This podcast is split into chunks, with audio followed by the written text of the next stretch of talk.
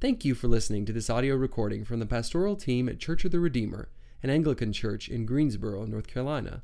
If you'd like to know more about Church of the Redeemer, its ministry, or its mission, then visit us online at redeemergso.org. Let's pray. Thank you, Lord, for your word that is true. It is so true that we could count our whole lives upon it. And we thank you that to us, you are freely generous. So we pray by the power of your word and your Holy Spirit at work in us that we might be generous people to the glory of your name. And we ask this through Jesus. Amen. Please be seated. Um, we're going to look these next four weeks about generosity. We're going to talk about money, and we're going to talk about our heart and giving and all sorts of things around it. It's often one of those topics that people don't like to talk about in the church. And, and often I think people in ministry don't like, like to talk about it because they know how uncomfortable it can be. And yet I would say this I love talking about this subject. I love talking about money and its role in the kingdom and God's perspective on it because I find when you talk about it and you think rightly about it and you teach about it, then you understand the power of our ability to invest in eternal things and be freely generous with our resources that God's given to us. So let me start off by making a very first important point. I want you to hear, as we talk about money, about the tremendous generosity of God. It's very important to start with that fact. God is extremely and immensely generous. If we interviewed the average person in Greensboro and we said, Tell us what you think about God, they might say, He's loving, He's distant, He's mysterious, probably one of those things or a combination of those things. But I don't find many people say when I talk to them that God is generous. And yet it's all over the scriptures, and we're going to see it today. If you want to know someone, the best way to know someone is to spend time with them to travel with them. I was at a conference, and Sergio and I shared a room at the Hampton Inn in Black Mountain. Go Hampton Inn. And I apologized profu- profusely to, during, and after to Sergio. I'm sorry. I sound like a chainsaw at night. I apologize. Forgive me. The best thing in that room was there was a white noise machine. Complimentary of Hampton Inn. Way to go, Hampton Inn. Like, um, and every morning, right, Sergio, he would wake up. I would say, I'm so sorry. Um, I'm so sorry. Um, so you learn a lot by traveling with folks. You learn a lot about playing a game with them. I will not mention any of my children's names, but one of them would throw their mom under a bus to win a game. Um, you see how competitive and intense uh, we are when we play games. So you learn a lot about playing a game. Um, I do have a rule about games. I will never invite you over to my house to watch Oklahoma State play if you are not a sold out, die-hard Oklahoma State fan. Because if Oklahoma State loses, I don't want you to see what I become. so you have to sign a non disclosure agreement. I will love your team and not speak ill of them, and I will not say how you act when they lose. Um, so you just you learn a lot about these things of spending time with folks, of seeing them, of getting to know them. How do you know God is a generous God? I want you to think about that. How do you know God is generous? How do you experience that reality as you've come to know Him or seek Him? I would say this one of the key ways that you know God is generous is that you're here this morning. You are living breathing, and having your being today. You have been created by God in His image. He is immensely generous by giving you life. And you might say, well, I don't like my life or I don't experience abundance of life. Nevertheless, God has made you in His image and He has an eternal plan for your life, an eternal destiny for you. He is interested in an eternity with you. That's his generosity. Now, I was a biochemistry major in college, and my junior year, I started take. You have to take all your prereqs, and then you get to the hard classes. And so, my junior year, fall semester, I took a biochemistry 101 class, I forget the number it was, and the professor was terribly boring, uh, terribly boring. The class was at 8:30 a.m. And by the fall in Oklahoma, it kind of gets dark and cloudy and yucky. And I remember this one morning, he's talking about the Krebs cycle. The Krebs cycle is the, is the biological process of your body um, that takes one oxygen atom and burns it or respires it through your cells, which gives you life. And so he's going on and on, droning on and on, kind of like I'm doing right now. And we're all half asleep. And then he steps away from the chalkboard. Raise your hand if you know what those are. Yeah, just three of you. Um, he steps away from the chalkboard and he says this. He points at the Krebs cycle on the chalkboard and he says, If you think that came about by billions of years of random chance, and then he pointed, you are a fool. And then he turned back around. It was amazing. Like, wow, what inspired him? But I just remember thinking as a young Christian, that was a profound moment for me to hear a smart, educated, PhD person say that faith and science and reason are not in contradiction to one another. That God has so designed the world that even the intricate details of how an oxygen atom is burned in your body gives you life. God is freely and immensely generous. Michael Reeves writes in a book called Delighting in the Trinity, and he says this Think of God the Father. He is, by his very nature, life giving. He is a father. One has to wonder if a barren God, who is not a father, is capable of giving life and so birthing a creation. But one can have no such doubts with the Father. For eternity, he has been fruitful, potent, vitalizing. For such a God, parentheses, and only for such a God, it seems very natural and entirely unsurprising that he should bring about more life and so create. God is immensely generous through his creation.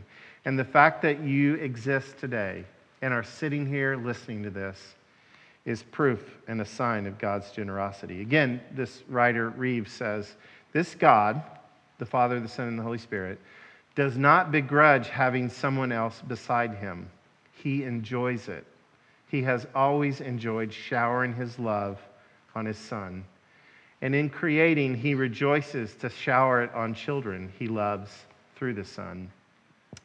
There's a, a pretty famous commentator, teacher. His name's D.A. Carson. He teaches up in Chicago, Illinois. And D.A. Carson once said this about the letter we're going to look at, Second Corinthians. He said, If I had to pick between the Old Testament and the New Testament, and I don't have to, but if I had to, I'd pick the New Testament. And if I had to pick the gospel over the epistles or vice versa, and I don't have to, I'd pick the epistles. And if I have to pick a letter, and I don't have to, but if I did, I'd have to pick Second Corinthians. And if I had to pick a chapter out of Second Corinthians, and I don't have to, I know you're getting tired of me saying that, I'd pick chapter 8.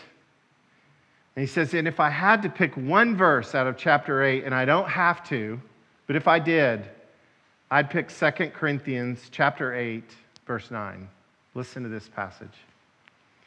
For you know the grace of our Lord Jesus Christ, that though he was rich, yet for your sake he became poor, so that you, through his poverty, might become rich. Interesting. New Testament scholar, commentator would say if he had to pick one verse out of the whole Bible, it would be this one. It's profound as it shows us God is immensely generous, that he would empty himself of power and might, come to us, become poor on our account, suffer on our account, so that we, through his poverty, his releasing of his power and might, might make us rich with eternal life, life that will last. So I want us to think about this point. It's very important that God is immensely generous as we talk about money. So, how to be generous then? Um, I have started to manifest behaviors that I, I kind of have a PTSD moment when I think I've become my dad. So I will yell at my children and say, I'm not air conditioning the outside. And then I go, oh my gosh, it's true. I've become him. Um, I have more hair than him, though, so I win that race. Um, but, you know, the thing about being a Christian is that we are to be imitators of Christ. We are to look like Christ. We are to become like Christ. And so, if God is immensely generous, Jesus, immensely generous to us, to live the Christ life is to be generous to God and generous to others. So, how do we do that? Well, there is much about generosity, and there's many ways to talk about generosity. One is being generous with our time. I just came from the New Wineskins conference, and a number of some people in this room, a number of people from this church, a number of people from all over the world came there giving freely of their time to serve the greater cause of building God's kingdom. It was spectacular to see all that happened just to pull off a weekend of this conference. People who gave generously to be there with their time. Yesterday we had our farmers market. Angela Kay said a number of people showed up to help serve, generous of their time on a Saturday morning when you could be drinking coffee and watching game day, looking at how your team's going to do. They showed up to serve others. That's amazing acts of generosity. And where we see a healthy, vibrant church, we see amazing acts of generosity. But there's also generosity with our talents. God has given us abilities to share those abilities, what we know and what we have, our, our way of helping and serving others, being generous with our talents. If you have the gift of singing, sing. If you have the gift of leading, lead. If you have the gift of praying, pray. Those kinds of things, the gifts that God has given us. But the last thing is being generous with our money. So in the Bible, there's a framework given for us. It is how to be generous with our money, and it says there's three ways. The first way is tithing, the second way is offerings, and the third way is almsgiving. So that's the framework. And I must admit, I find most Christians don't know that. And so when we hear giving, we usually have a confusion about this framework tithing, offering, and almsgiving. Now, as you're probably getting a little nervous, little, little reluctant, oh no, what's he going to say today? I want, you to, I want you to hear what Jesus thinks about this subject first. His favorite subject was not sex, racism, injustice. He did talk about those things, make no mistake. His favorite subject wasn't heaven or hell or eternal life.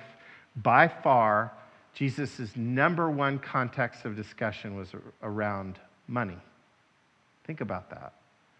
By far, he talked more about money, and as some theologians and commentators would say, um, that he talked more about it than all of these subjects combined. Why? Well, listen to Jesus. Where your treasure is, your heart is also. That's why he talked about it. Because there's a rival between money and its love, the God of money, and God the Father, God the Son, God the Holy Spirit. And it's often the biggest rival for your very heart. Paul the Apostle Paul says, the love of money, the love of it, the desire to have it, get it, need it, want it, that love is the root of all evil. Think about that. All the forms of injustice and um, evil in this world are due to this. I'd like to quote for you the great North American theologian Ariana Grande. Whoever said money can't solve your problems must not have had enough money to solve them. They say, Which one? I say, Nah, I want all of them. Happiness is the same price as red bottoms. My, spot, my smile is beaming. My skin is gleaming. I know you're shocked that I'm reading this in church. My smile is beaming. My skin is gleaming the way it shines. I know you've seen it. I bought a crib just for the closet, both his and hers. I want it. I got it. I want it. I got it. I want it. I got it. You like my hair? She thinks, just bought it. I see it. I like it. I want it. I got it. She's being very honest. She is. She's being very honest about our cultural love and obsession with money. So, how then are we to be generous? Well, this is why Jesus says you, it is impossible to serve two masters, money and God. You will hate one to serve the other. You will. You will be put in a place of great um, antagonism of serving one over the other. So, then how can we be generous? Again, looking at the framework tithings, offerings, and almsgiving. So, let me talk about those things, and then I want to spend most of our time in 2 Corinthians on offerings. Tithing is to care for the temple, the storehouse of the church. It takes money to run things. It does. It takes money just to do this service, to pay for this facility, to pay for the lights, the overhead, the water, the internet, everything, not to mention the staff and all the ministry expenses associated with doing church. It takes money to do this. And tithing is investing a tenth of your annual income into the life of that local church to sustain its ministries, ministries that care for you, serve you, and serve those outside of the wall. A tithe, which comes from the Old English word a tenth, means that if you make $50,000 a year, a tithe would be 5,000. If you make 100,000 a year, there we go. See, I knew you all were math majors. Tithing, some would say, no, no, no, no, no, Alan. No, that's guilt. You're dealing in, you're trafficking in guilt this morning. I'm not. You'd say, Jesus got rid of that. He fulfilled all the Old Testament expectations of ceremonial giving. I would say, then you haven't read Genesis chapter 14, where Abraham, who experiences the grace of God, tithes to Melchizedek. Melchizedek, his name means the king of Salem, the King of Peace, is a prefiguration of Christ. So tithing is a principle of worship to God. It's not a, if you want to, it's a, this is the way that we worship. And so to sustain the life of the church is an honorable and giving thing. Now, I know the church has abused and manipulated in many different places over, over many different times that's why I think it's so important that we go to the scriptures when we talk about money. So, next thing, offerings. Offering are, offerings are gifts that are above and beyond our tithes. They're special gifts to support the work of, the, of building the kingdom of God, either in the church or outside of the church. Next weekend, we get to have the Webbers come, uh, Ben and Sheree and their family. We're having a dessert for them next Friday night. You'll hear about that. And we, and we're asking all of you and from other churches to give generously above and beyond what you give as a tithe to support them to go be missionaries overseas. That's an offering. And we see in the offering is that you get to invest outside of just the local church in building the kingdom of God which is this universal rule and reign of God in the hearts of men, women, and children. You get to invest in that with the resources that God has given you. And I would say, tell me a better investment for your money that will last. Well, you say, well, I'm going to build a house and will, I will pass it down to my kids. Somebody else will, will live in that house someday besides your family. Well, I'm going to invest in my school I've driven by plenty of elementary schools shut down and dilapidated now. Well, I'm going to invest in my retirement plan. Just watch the stock market. So there's nothing in this world that you invest in that will last, no matter how well intentioned and thoughtful it is. It will rust out, or it will wear out, or it will burn out. But to invest in the kingdom of God is an eternal investment. It goes on and on and on for eternity. The last way of being generous so, first is tithing, second is offerings, third is almsgiving, sacrificial giving. You see a need, a person without food on the street, a person who needs tire or the rent paid. And you, particularly at that moment, have the resources to do it, or you can sacrifice to do it. I know many of us had to do that. We know, oh, this person needs help. It's not in my budget. It wasn't in my estate planning. It's not in my foundation, but I'm going to just get out my wallet and give and give up to assist that person. That's the power of almsgiving. And Jesus has some very clear teachings about it. Don't tell anyone. Don't come running back in. Hey, I saw a person standing up at the stoplight and I gave him $10. Don't brag about it. Don't talk about it. Don't let the left hand know what the right hand is doing. Because God, who sees what is done in secret, rewards. That's eternal investment. That's almsgiving. So, again, tithing, offerings, almsgiving. So let's talk about 2 Corinthians chapter 9. If you want to turn in your Bibles uh, to, to chapter 9, and we'll start at verse 1. The Apostle Paul says he's, he's talking about a collection, an offering that he's asking the Corinthians to give. And he says, There's no need for me to write to you about this service, this offering to the Lord's people. For I know your eagerness to help, and I've been boasting about it to the Macedonians, telling them that since last year you in Achaia were ready to give, and your enthusiasm has stirred most of them to action. So here's what Paul's saying You, Corinthians, you promised to give an offering to help those in need in Jerusalem. And I've been telling others about your generosity. And the story of your generosity is actually building in them a desire to be generous. And the people, Paul says, are, are, are becoming generous are the Macedonians. Now, the Macedonians are some of the poorest of the poor in Paul's time. They are in extreme poverty. And so Paul's saying, even the poorest of the poor are being motivated to give because of your generosity. Generosity is contagious, it spills over. It causes us to say, wow, that person's generous. Look at what they're doing. I want to become generous. Paul's telling this account. But then he says something that's sort of a rebuke. But I'm sending the brothers in order that our boasting about you in this matter should not prove hollow, but that you may be ready, as I said you would be. For if any of you Macedonians come with me and find you unprepared, we, not say anything about you, would be ashamed of having been so confident. This is the first instance of the Italian mafia coming to pick up their claims. Johnny and Rocco are showing up in Corinth to say, Show me the money, Jerry. I want your money, your pledge. Paul says this So I thought it necessary to urge the brothers, Johnny and Rocco, I'm just kidding, to visit you in advance and finish the arrangements of the generous gift you had promised. Then it will be ready as a generous gift, not as one grudgingly given.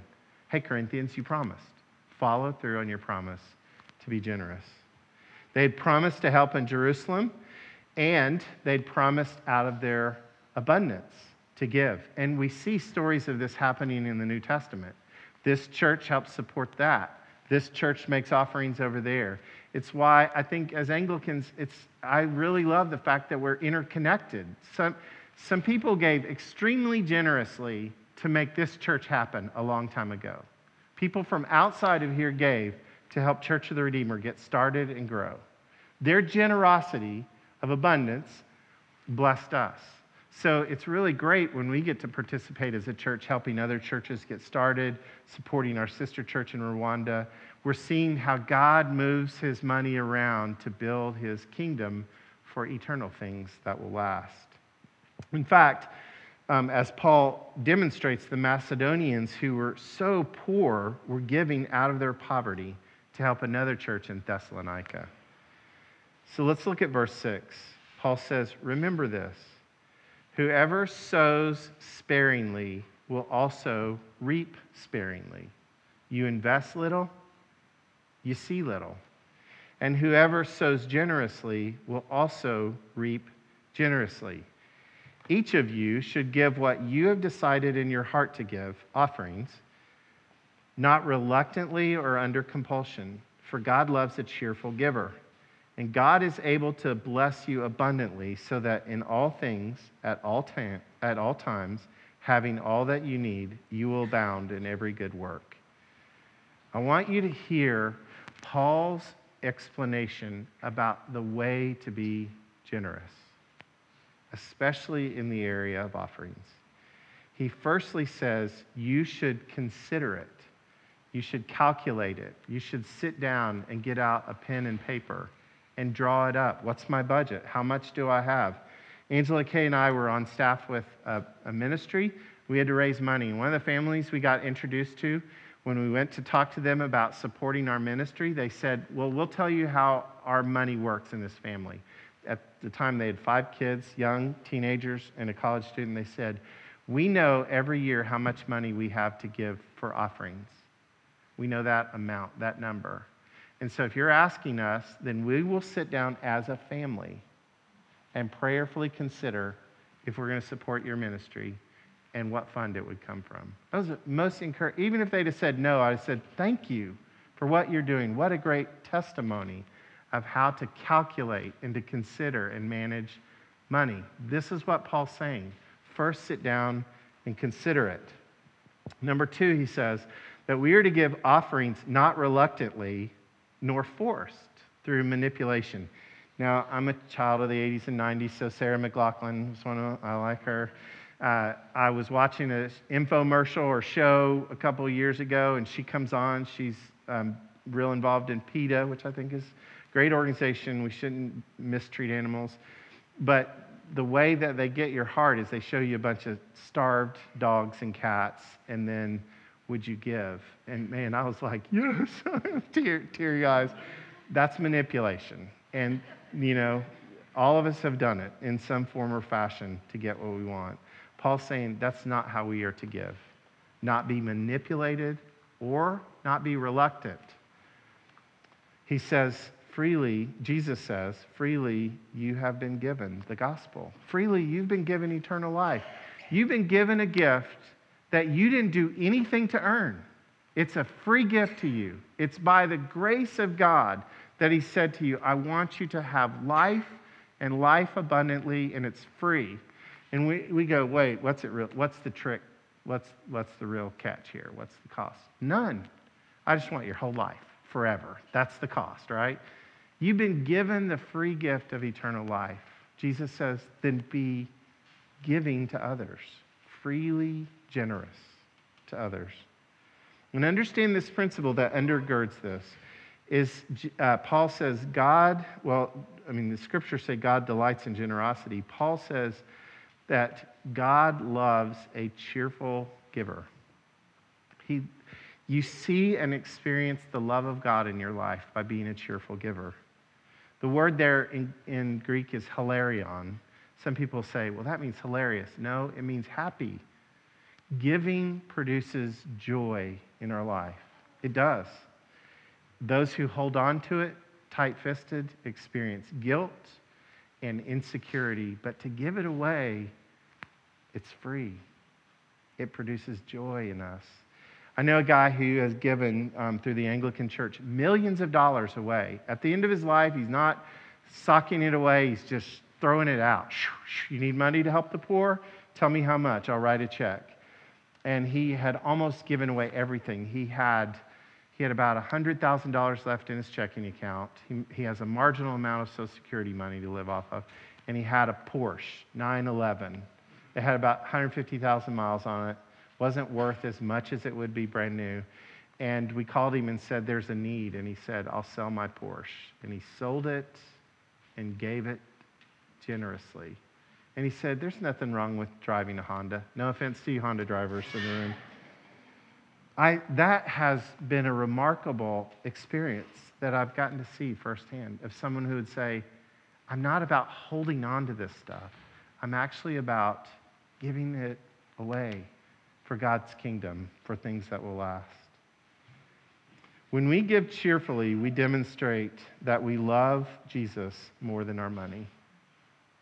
When we give generously, we demonstrate I love Jesus more than my stuff. And when we give generously, money loses its power over us. Remember, Jesus says there's, there's two gods at work the one true God, God the Father, God the Son, God the Holy Spirit.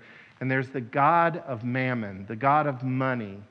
and it has a powerful control over us. When you give away cheerfully your resources, your money, this God loses his power over you and your life. So, how do you become generous?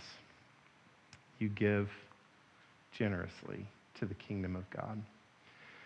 Church history tells us the story of Peter the Great. Peter the Great was the, the king, the czar of the early Russian Empire. And Peter the Great uh, wants to get married, and he, they look over the whole known world the Mediterranean, the Europe, and uh, Asia, North Africa, and they, they finally find a woman to marry Peter the Great.